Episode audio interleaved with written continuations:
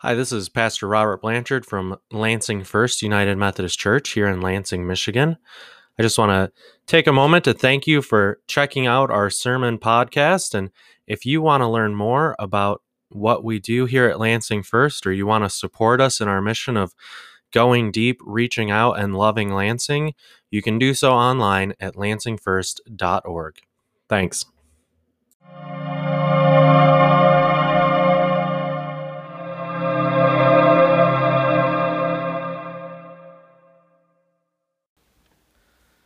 Now, our third scripture lesson this morning comes from the first letter to the Thessalonians, chapter 1, verses 1 through 10. Paul, Silvanus, and Timothy, to the church of the Thessalonians in God the Father and the Lord Jesus Christ, grace to you and peace. We always give thanks to God for all of you and mention you in our prayers constantly remembering before our God and Father your work of faith and labor of love and steadfastness of hope in our Lord Jesus Christ. For we know, brothers and sisters beloved by God, that He has chosen you. Because our message of the gospel came to you not in word only, but also in power and in the Holy Spirit and with full conviction just as you know what kind of persons we proved to be among you for your sake. And you became imitators of us and of the Lord. For in spite of persecution, you received the word with joy, inspired by the Holy Spirit, so that you became an example to all the believers in Macedonia and in Achaia.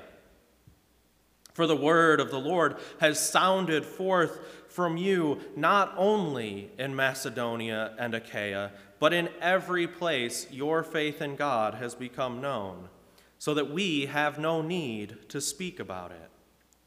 For the people of those regions report about us what kind of welcome we had among you, and how you turned to God from idols to serve a living and true God and to wait for his Son from heaven, whom he raised from the dead, Jesus, who rescues us from the wrath that is coming. The word of God for the people of God. Thanks be to God. Author of life, we thank you for your word, and we ask that as we reflect upon it this morning, your spirit would be with us to transform us in heart and mind and soul. Amen.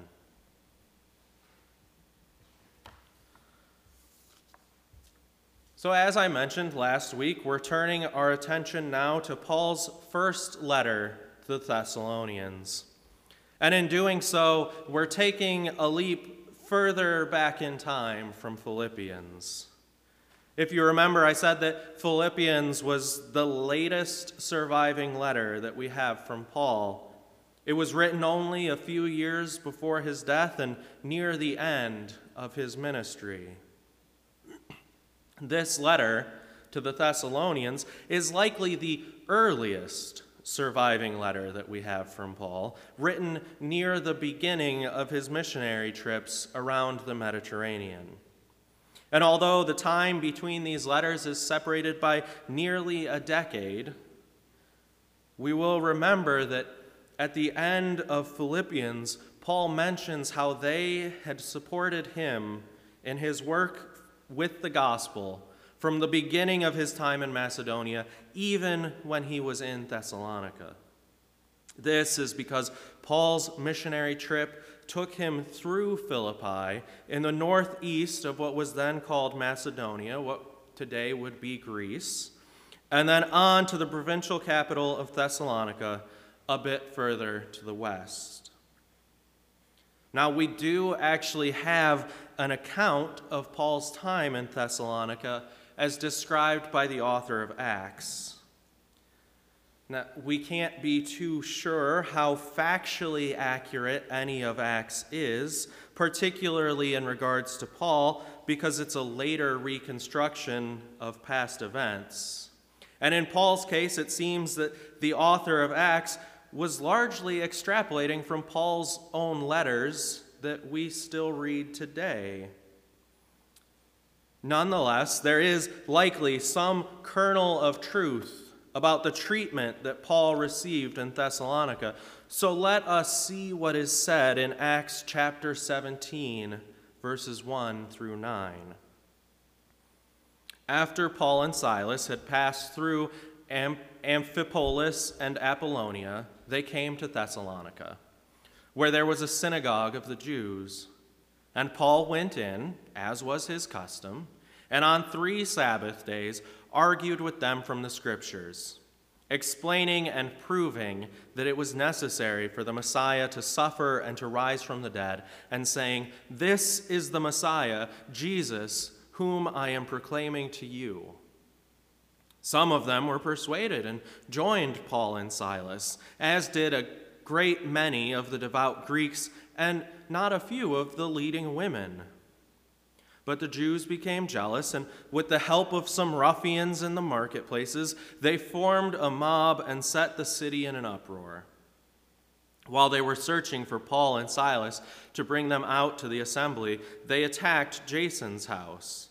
When they could not find them, they dragged Jason and some believers before the city authorities, shouting, These people who have been turning the world upside down have come here also, and Jason has entertained them as guests.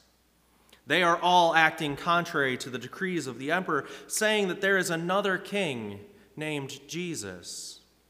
The people and the city officials were disturbed when they heard this, and after they had taken bail from Jason and the others, they let them go.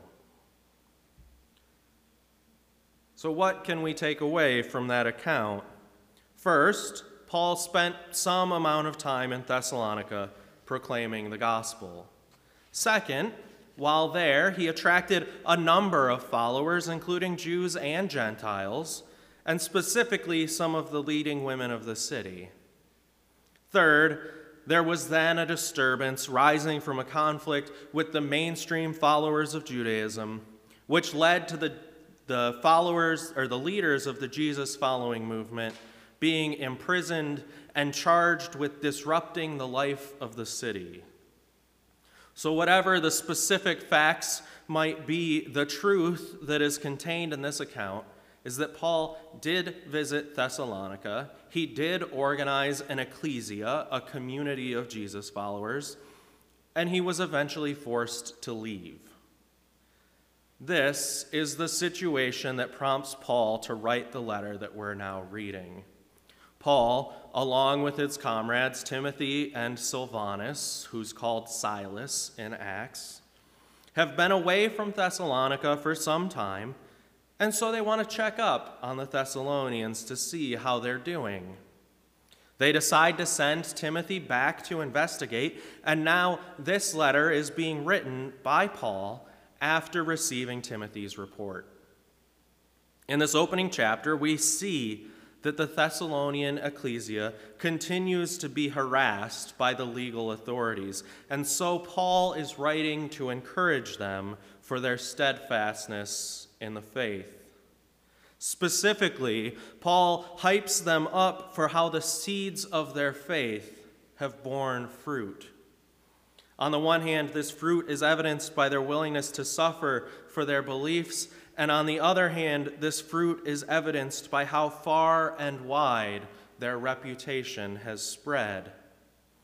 Paul says, the word of the Lord has sounded forth from you, not only in Macedonia and Achaia, but in every place your faith in God has become known, so that we have no need to speak about it.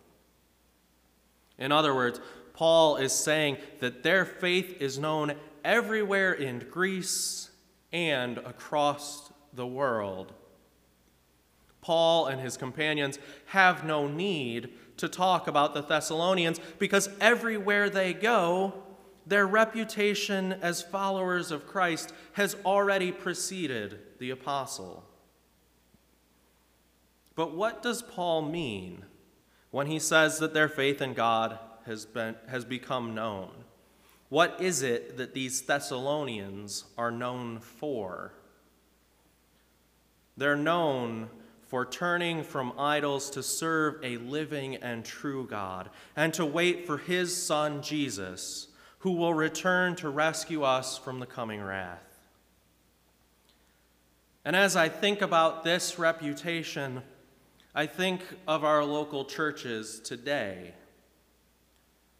There's something that takes place at annual conference every year when the conference votes to close congregations that are no longer bearing fruit.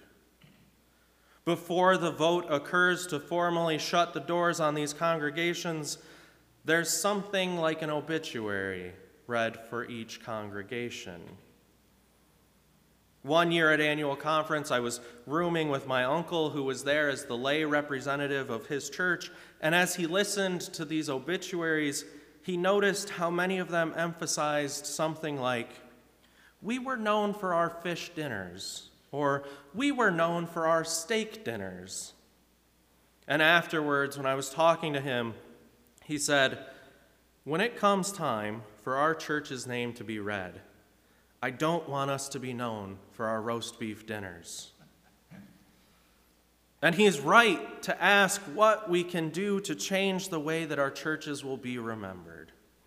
I've never heard a church's name be read at annual conference and their message be, We were known for turning from idols to serve a living and true God.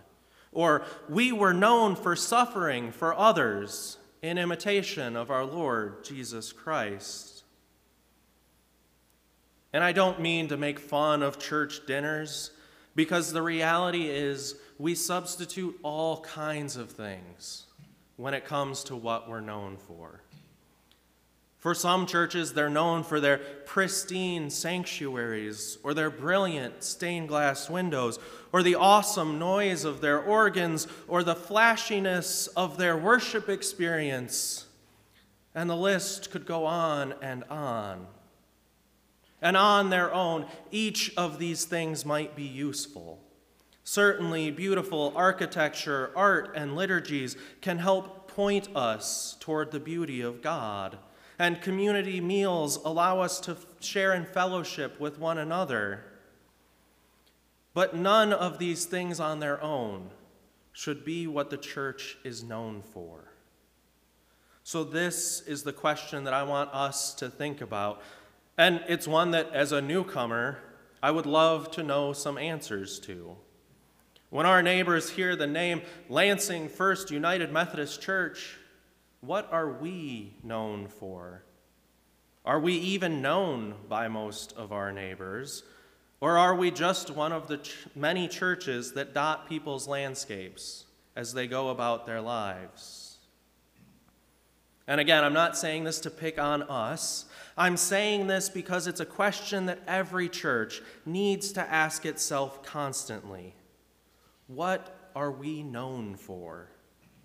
Are we known for the word of the Lord sounding forth from our community? Are we known as imitators of Christ? Are we an example to all the believers in Lansing and Michigan? If so, then how do we continue to grow in positive directions? And if not, then what needs to change? There is a lot of anxiety in the contemporary church about shrinking numbers and declining relevance. But I really don't think the answer is as complicated as we make it sometimes. Is Jesus Christ at the center of everything we do? Are we spending time growing in God's Word so that we can be better equipped to share the good news with others? Are we embodying the change that God has worked in our hearts so that whenever someone interacts with us, it's as if they are encountering Christ Himself? If we can say yes to these questions, that is all that matters. Worship styles come and go, buildings come and go, but if Christ is the focus, through which everything else is viewed, then we already have everything that we need. We don't need a faith that is trendy. We need a faith that is authentic. If an authentic faith could sustain the early church in Thessalonica and Philippi and all across the ancient world, then we should trust that it will do the same for us. So here is my closing prayer for us.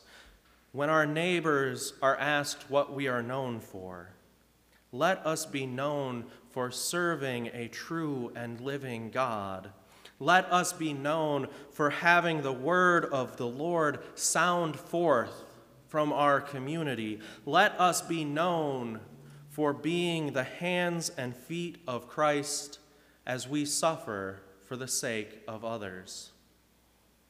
Amen. And now, would you please join me in our prayer of dedication? Lord, you know the prayer that we bring to you this morning. And still we ask that you would give us a faith like your saints in Thessalonica. Let your word sound through us. Let your love be in our hearts. Let your justice be in our hands. Let the whole world know exactly to whom we belong. Amen.